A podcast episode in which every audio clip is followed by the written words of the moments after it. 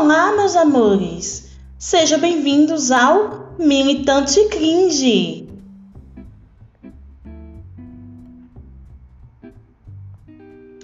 Para quem ainda não me conhece, eu sou a Laís Silva, a apresentadora de vocês nesta temporada.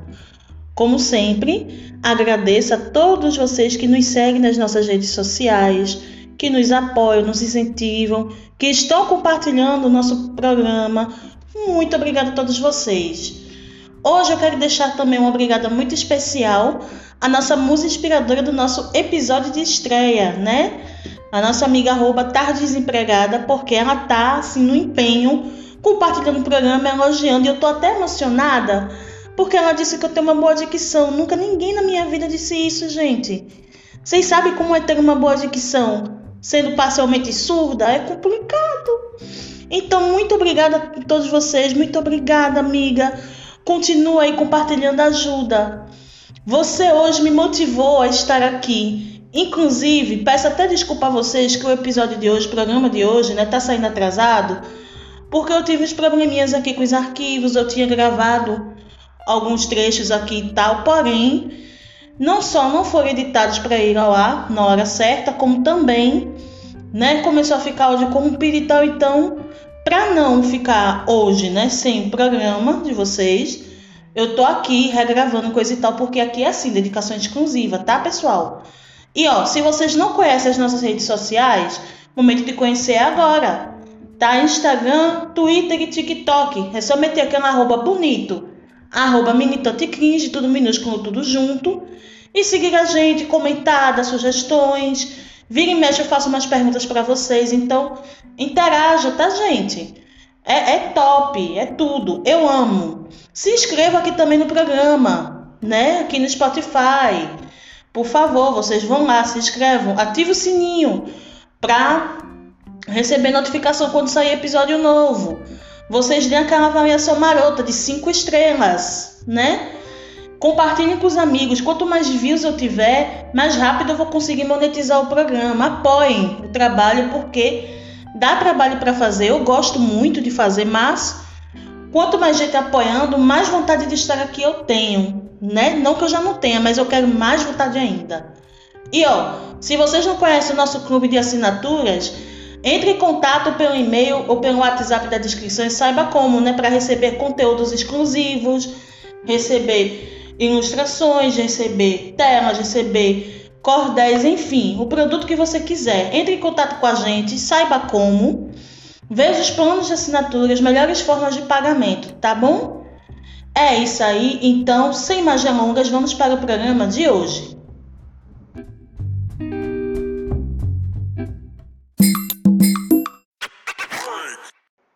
O programa de hoje trata de um tema que eu já tinha trazido antes, né, no ouvindo Preta Poeta. Só que, sabe-se por qual motivo eu perdi esse áudio, perdi os roteiros e tal. Então eu regravei, provavelmente, como você já sabe, estou regravando pela terceira vez, eu acho. Tamanho problema técnico hoje. Mas eu não desisti. Eu coloquei aqui. O tema de hoje é teorias sobre Peppa Pig. Na mente vazia, oficina do diabo, a gente já está acostumado, e como toda mãe que se preze, né, de qualquer criança que hoje esteja na faixa dos 6 aos 9 anos, em algum momento na vida a gente foi atormentada por essa porquinha cor-de-rosa, né?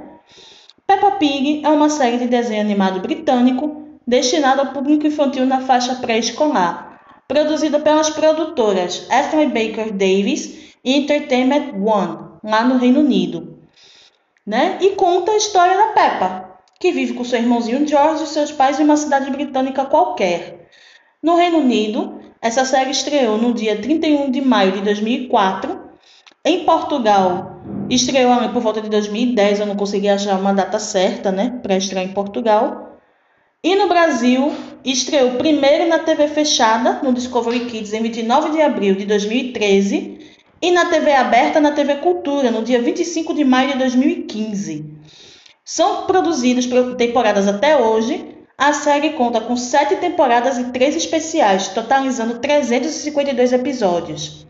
Parece muito, mas para quem conhece, se vocês imaginarem que cada episódio dura 5, no máximo 6 minutos, é um material razoável, né? E, obviamente, eu juro que eu vou tentar guardar minha opinião pessoal, que vai ser impossível, se tratando de Peppa Pig. E vamos lá, seguindo aqui, eu tenho cinco teorias sobre os personagens, né? Viagens, coisas na minha cabeça, coisas que eu reparei prestando atenção, coisas que só um adulto desocupado notaria no desenho infantil para crianças na idade pré-escolar. Mas enfim. Então vamos seguindo para as cinco teorias sobre Peppa Pig. A primeira teoria, né, a mais polêmica. Vamos lá, minha gente. Vou lançar a pergunta. A Peppa Pig é mimada? Ai, gente, eu não vou disfarçar não, desculpa. É mimada para um caralho sim. Uma criança chata, uma criança que quer tudo do jeito dela na hora dela, que briga com as outras, que se acha o centro das atenções, que não se importa com o bem-estar do irmão, que faz o irmãozinho chorar, que é tudo do jeito dela, que olhe para mim, olhe como eu sou bonita e papapá. Meu Deus, ela é chata. Chata sim, chata para um caralho, chata mesmo. Eu vou passar uns 5 minutos falando como essa criança é chata e mimada. Sabe? E eu acho que dentro desse contexto, o que me irrita mais, além desta criança ser mimada é que os pais a querem assim, porque os pais também são folgados do, do caralho. Se vocês prestarem atenção, em nenhum episódio, em nenhum dos 352 episódios da série, vocês veem o pai ou a mãe repreendendo a Peppa por causa de algum mau comportamento. Muito pelo contrário, eles acham normal. E olha, venhamos e convenhamos, essa criança também é mimada porque os pais também não dão exemplo. O senhor e a senhora Pig, principalmente o senhor Pig, também são chatos e folgados para um caralho. Tem episódios, por exemplo, como a família Pig vai para a Austrália, que tipo, eles chegam lá na Austrália, se hospedam na casa da família Canguru, nem perguntam se podem ficar lá, se tem espaço, simplesmente ficam. Usam as coisas da família Canguru, armam confusão, fazem mil e uma coisas. Tem momentos que várias vezes na série a família canguru dá indiretas, tipo, quando é que vocês vão embora? E eles não entendem ou fingem não entender os sonsos e continuam lá na casa dos outros, sabe?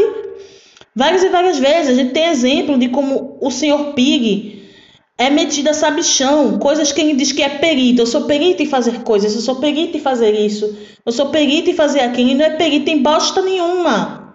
Só para dizer que sabe mais do que todo mundo. Inclusive, um dos episódios que lava minha alma é quando a, a Peppa recebe a, a Delphine em casa, que é a intercambista francesa. Que o, o Sr. Pig enche a boca para falar com o pai da Delphine, dizendo: Eu sou perita em falar francês. E quando o Sr. Asno fala francês, ele finge não entender, passa uma maior vergonha. Se não fosse a senhora Pig, ele seria taxado totalmente de burro, né? Por ironia né? Burro, burro, enfim. É insuportável. A criança é insuportável porque o pai é insuportável, a mãe passa pano e pobre do Jorge. Isso eu tenho certeza que, essa, que o pobrezinho do Jorge, quando cresce, cresce cheio de complexo na cabeça porque tem uma família irritantemente chata, insuportável, mimada e folgada. Coitada dessa criança. Botar esse menino para fazer terapia, senão ele vai crescer complexado. Eu tenho dó. Muito dó. Gente, não sei. Eu fico assim para morrer quando eu vejo famílias assim, quando eu vejo crianças assim. Se minha filha fosse 10% do que é a Peppa, nossa, eu deserdava essa criança, mandava para o orfanato, mandava para o lixão da mãe Lucinda, não tem condição. Sem condições. Eu só não, não tenho vontade de agredir a Peppa porque eu sou contra a violência contra crianças. Mas, ó, vontade de largar de mão num raio de luz da vida dá vontade. Eu não vou mentir, não.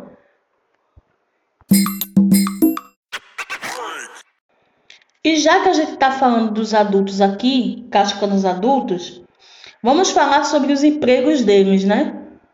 No primeiro momento, quando você assiste os primeiros episódios, principalmente as primeiras temporadas, que são aqueles roteiros muito simplesinhos, que é somente a família Pig, no máximo a Peppa na escola, você não tem muito detalhe do que as, as, os adultos fazem. No máximo, a Madame Gazela porque ela é professora de jardim de infância.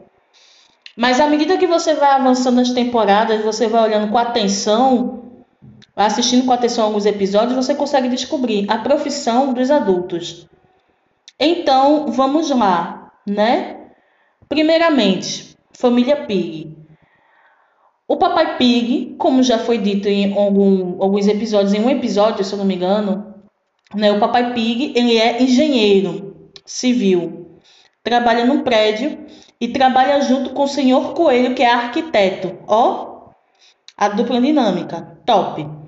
A senhora Pig, imagino eu, que seja freelancer, porque todas as vezes que ela é vista trabalhando, ela é sempre vista trabalhando em casa, ou seja, home office, antes de home office ser moda, uh. E quando ela está sempre trabalhando em casa, é sempre no computador, digitando coisas. Então, prefiro imaginar que ela deva ser freelancer, é, jornalista, ou que escreve artigos, e imagino até que ela pode ser tradutora. Uma vez que no episódio que eu citei anteriormente, né, da família Asno, a mamãe Pig se provou fluente em outro idioma. Então, pode ser até que ela seja tradutora também e faça trabalhos em casa por conta das crianças, né? E aí, eu já falei do senhor Coelho e venho aqui abrir um parênteses. Todo mundo está acostumado a ver a Dona Coelho, que eu não vou nem falar do tanto de profissão que essa coelho tem dentro do desenho. Mas é que existem duas coelhinhas. Tem a Dona Coelho, que é a mulher das mil e uma profissões, e tem a Senhora Coelho, que é a esposa do Senhor Coelho, que é arquiteto. A Senhora Coelho é enfermeira no hospital. E a Dona Coelho o que a gente colocaria lá nos termos da gringa seria o que chamam de temporária. E o que é temporária? É aquela pessoa que vive de fazer frilas ou bico, mesmo como a gente chama no Brasil, substituindo pessoas em outras funções. Então, por exemplo, a gente já viu a senhora Coelho no caixa do supermercado, a gente já viu a senhora Coelho prestando lá os serviços voluntários como bombeiro civil, a gente já viu a senhora Coelho como guia turístico, a gente já viu a senhora Coelho dirigindo ônibus escolar. Senhora não, dona Coelho. Perdão, dirigindo ônibus escolar. Então, ela é aquele tipo de pessoa folguista que faz, cobra as folgas de todos os outros que estão ocupados fazendo outras coisas diferentes. Saindo da família Coelho, a gente passa para mãe, né? Da Suzy Ovelha, que também, se vocês pararem para pensar, a Suzy Ovelha é a única criança ali dentro do desenho que não tem pai. É só a mãe. Vocês nunca viram, nunca vão ver o Senhor Ovelha, 352 episódios. E a mãe da Suzy é bombeiro civil. Já foi mostrado mais de uma vez que ela trabalha no corpo de bombeiros e que ela está lá não só como voluntária, ela está lá como a bombeiro, né? Se não for isso, se eu estiver enganada, ela pode ser uma mera pensionista, né? Ser viúva e receber pensão do finado marido e essa pensão sustentar a ela e a Suzy. Aí vamos falar do seu zebra, que é o carteiro também, é uma profissão bem evidente. O senhor zebra e a senhora zebra, uma dona de casa. Aí vamos lá para o senhor pônei, que é o oculista da cidade ele tem uma ótica. Isso já foi mostrado em um episódio, acho que na última ou na penúltima temporada. E a senhora Pony trabalha no hospital também como enfermeira, assim como a senhora Raposa. Né? Ela também é enfermeira.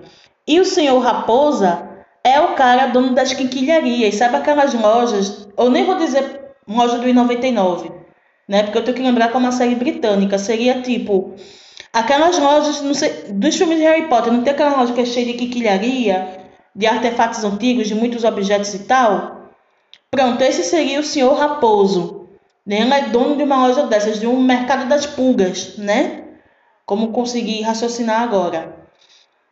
Ele é dono de um, de um mercado das pulgas, enquanto a sua esposa é enfermeira também no hospital. Tem também a senhora Vaca que, por incrível que pareça, e ninguém nunca parou para prestar atenção, a senhora Vaca e o senhor touro não são casados, o que me faz pensar que pode até haver um parentesco entre eles ali, porém é, eles não são marido e mulher.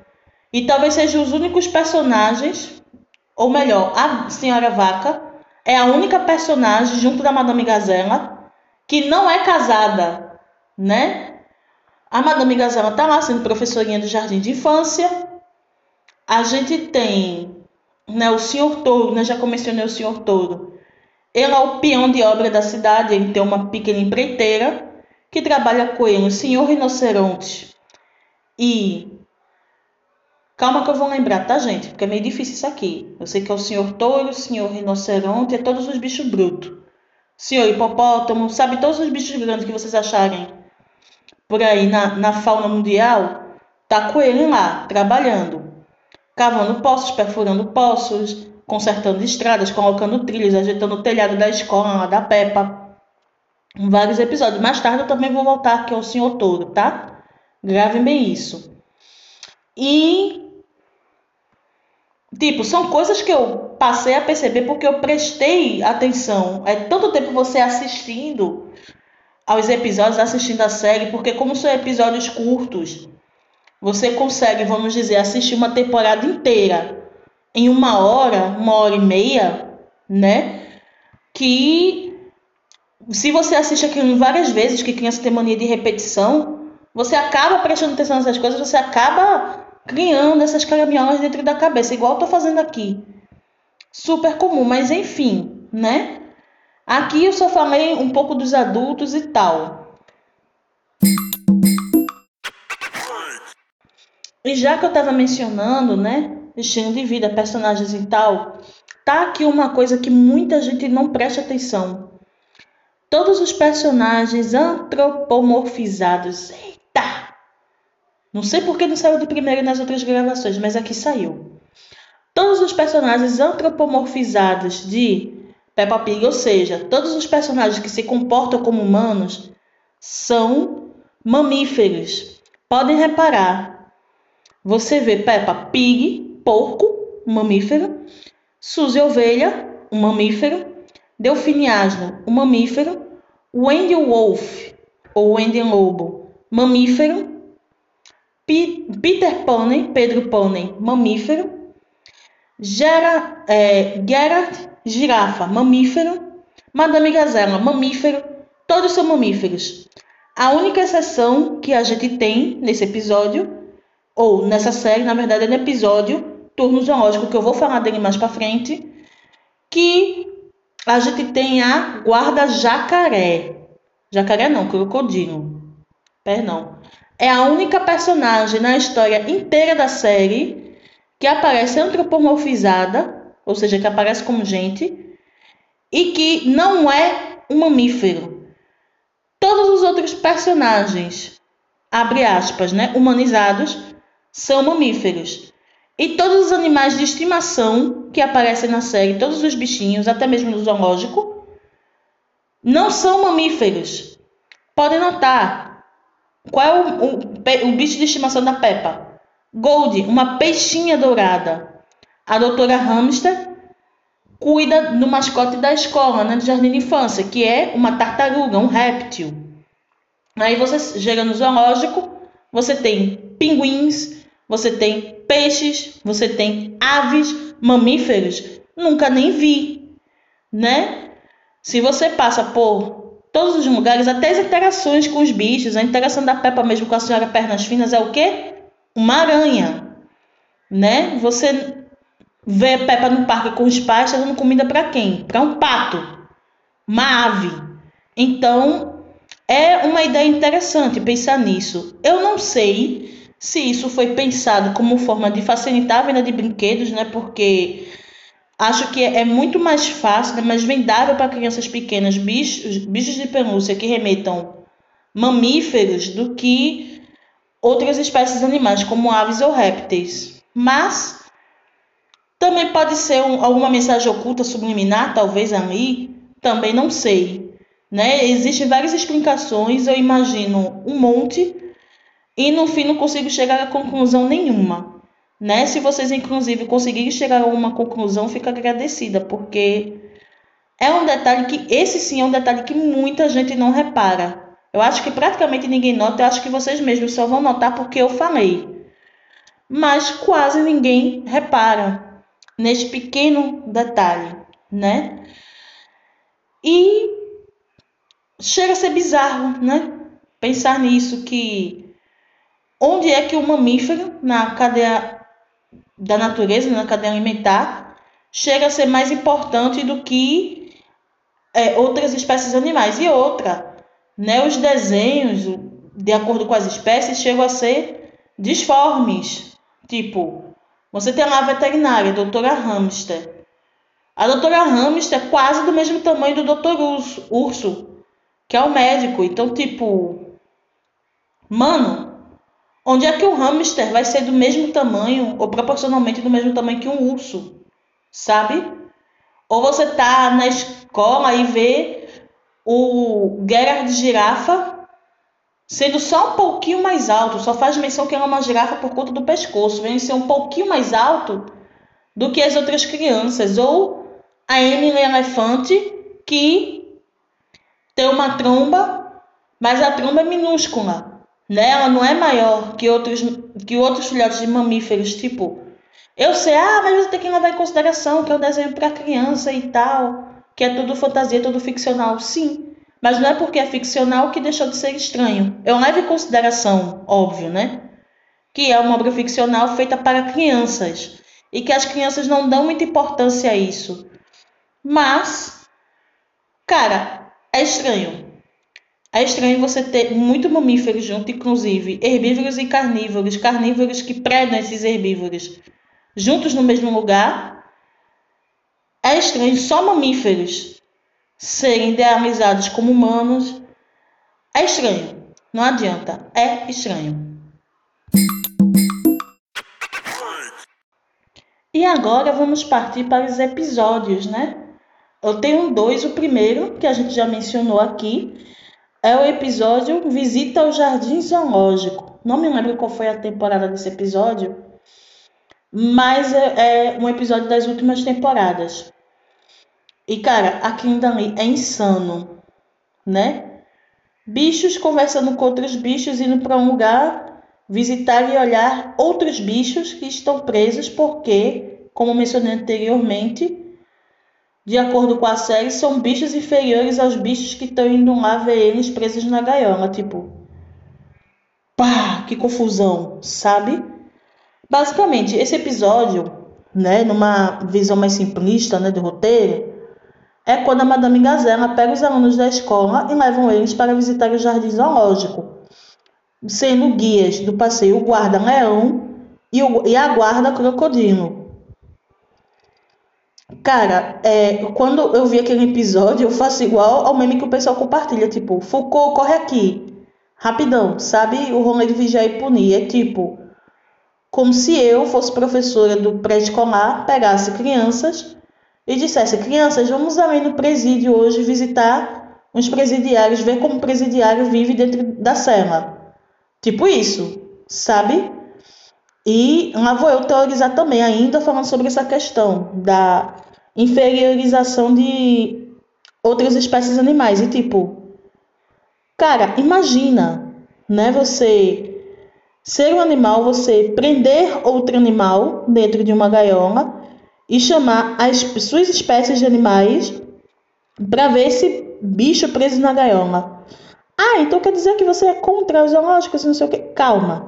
Isso eu estou falando no contexto do desenho, tá, gente? Pelo amor de Deus. Até porque, se a gente trouxer para a vida real, hoje os zoológicos cumprem muito mais a função de parque ecológico, de abrigar bichos que não têm mais condição de voltar à natureza, do que necessariamente de ser um lugar feito para colocar bichos em situação de estresse, situação de degradação, tá? Por favor. Vamos focar no seriado Peppa Pig. Obrigada. Enfim, voltando, né? Aqui em Dami chega a ser um dark versão infantil, sabe? Muito viajado. As referências vão além. Você, quando é criança, você não pensa muito nisso, porque, tipo, você trata os personagens como se fosse gente e tal, então você considera que são pessoas que estão indo ali visitar animaizinhos, como em qualquer jardim zoológico que você vá. Mas quando você cresce, tá com a mente desocupada e para e pensa que são animais, vendo outros animais presos, nossa, sua mente vai lá em Nárnia e volta. E, tipo, isso passou batido. Nenhum criador, nenhum produtor prestou atenção nesse tipo de coisa, acharam isso perfeitamente normal. Isso passou, isso foi aprovado, isso foi exibido em rede de televisão aberta, no Reino Unido, em Portugal, no Brasil e provavelmente no mundo inteiro, né? Já que o desenho foi distribuído por todos os cinco continentes. Então eu tô tipo, cara, como foi que esse tipo de coisa passou, sabe? Ninguém parou para pensar nesse tipo de paradoxo que isso podia trazer. Eu, eu quero muito imaginar que passou desavisado, que ninguém realmente reparou. Quero ser ingênua nesse momento. Porque a minha cabeça já fica aqui. Será que de repente quem criou o desenho não são pessoas supremacistas, né? Racistas nossos de cada dia que inseriram essa referência num episódio de desenho infantil e deliberadamente deixaram passar? Fica bem um questionamento aqui, porque olha, eu não consigo pensar em algo diferente disso não, velho. Se fosse um desenho brasileiro criando um paradoxo desse, esse desenho já teria sido cancelado, mas como é desenho gringo, né? Passa e todo mundo finge que tá tudo bem. Nossa Senhora.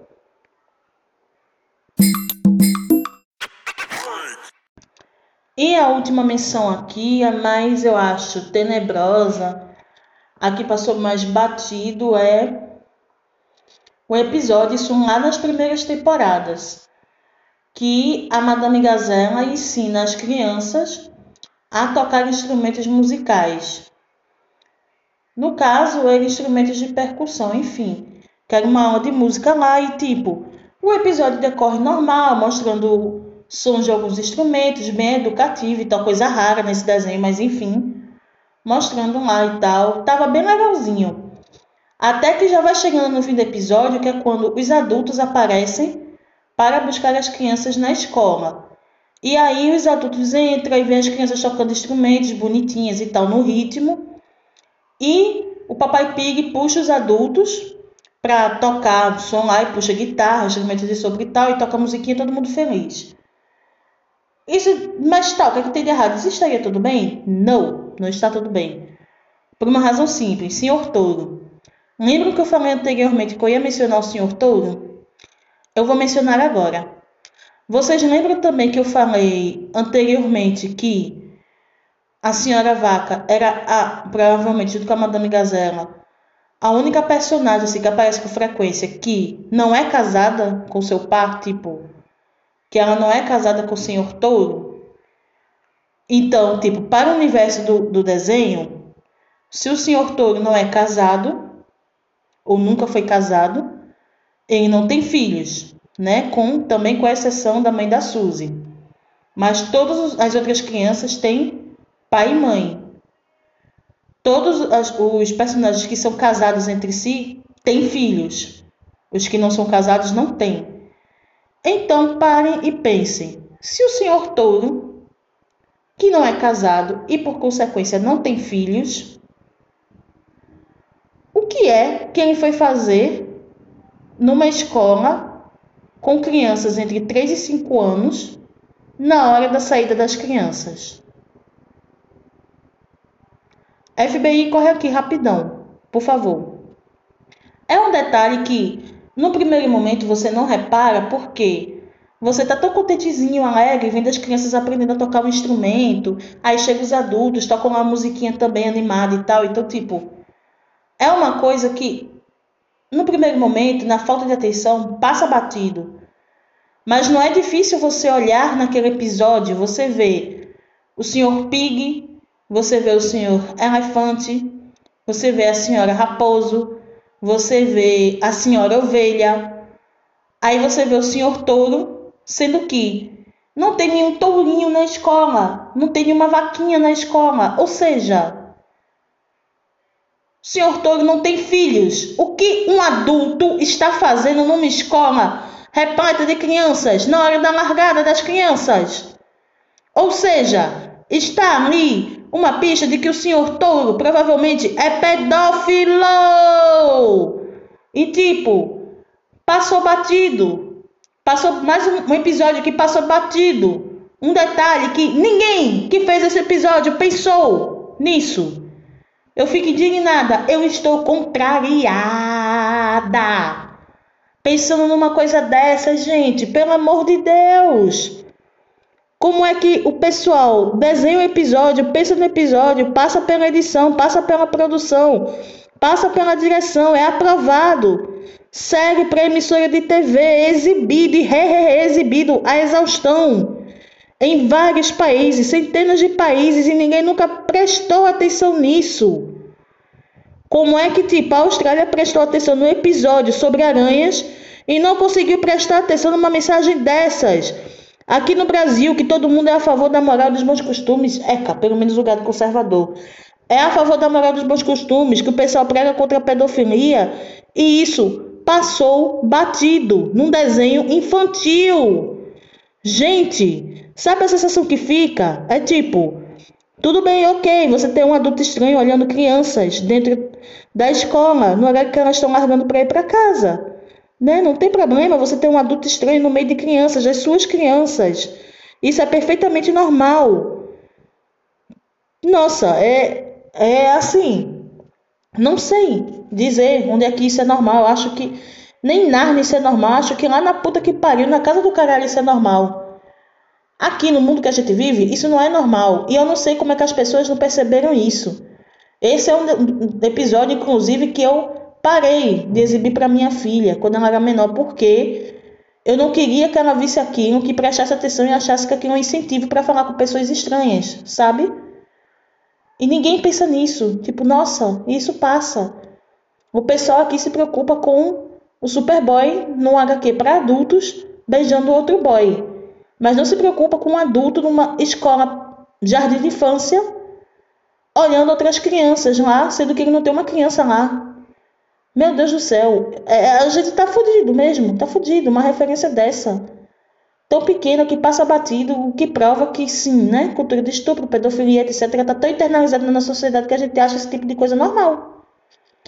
Infelizmente.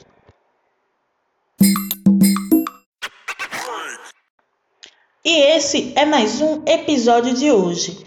Mais uma vez peço desculpas por estar saindo com atraso, quase uma hora de atraso, né? Uma hora na verdade, enfim. Peço desculpas por estar saindo com uma hora de atraso. Problemas técnicos acontecem, eu vou prestar atenção para evitar que isso se repita, mas missão dada, missão cumprida. E se eu digo que aqui tem programa diário, eu vou entregar programas diários aqui, sem problemas. Espero eu. E mais uma vez, né? Repetindo o nome das nossas redes sociais: Twitter, Instagram e TikTok, arroba Militante Cringe, tudo junto, minúsculo. Também, repetindo sobre o nosso clube de assinaturas, tá, pessoal? Entre em contato aqui no WhatsApp ou no e-mail na descrição para conhecer nosso plano de assinaturas, seja um apoiador oficial do programa. E é isso, fiquem na paz de Zeus, beijos e até amanhã!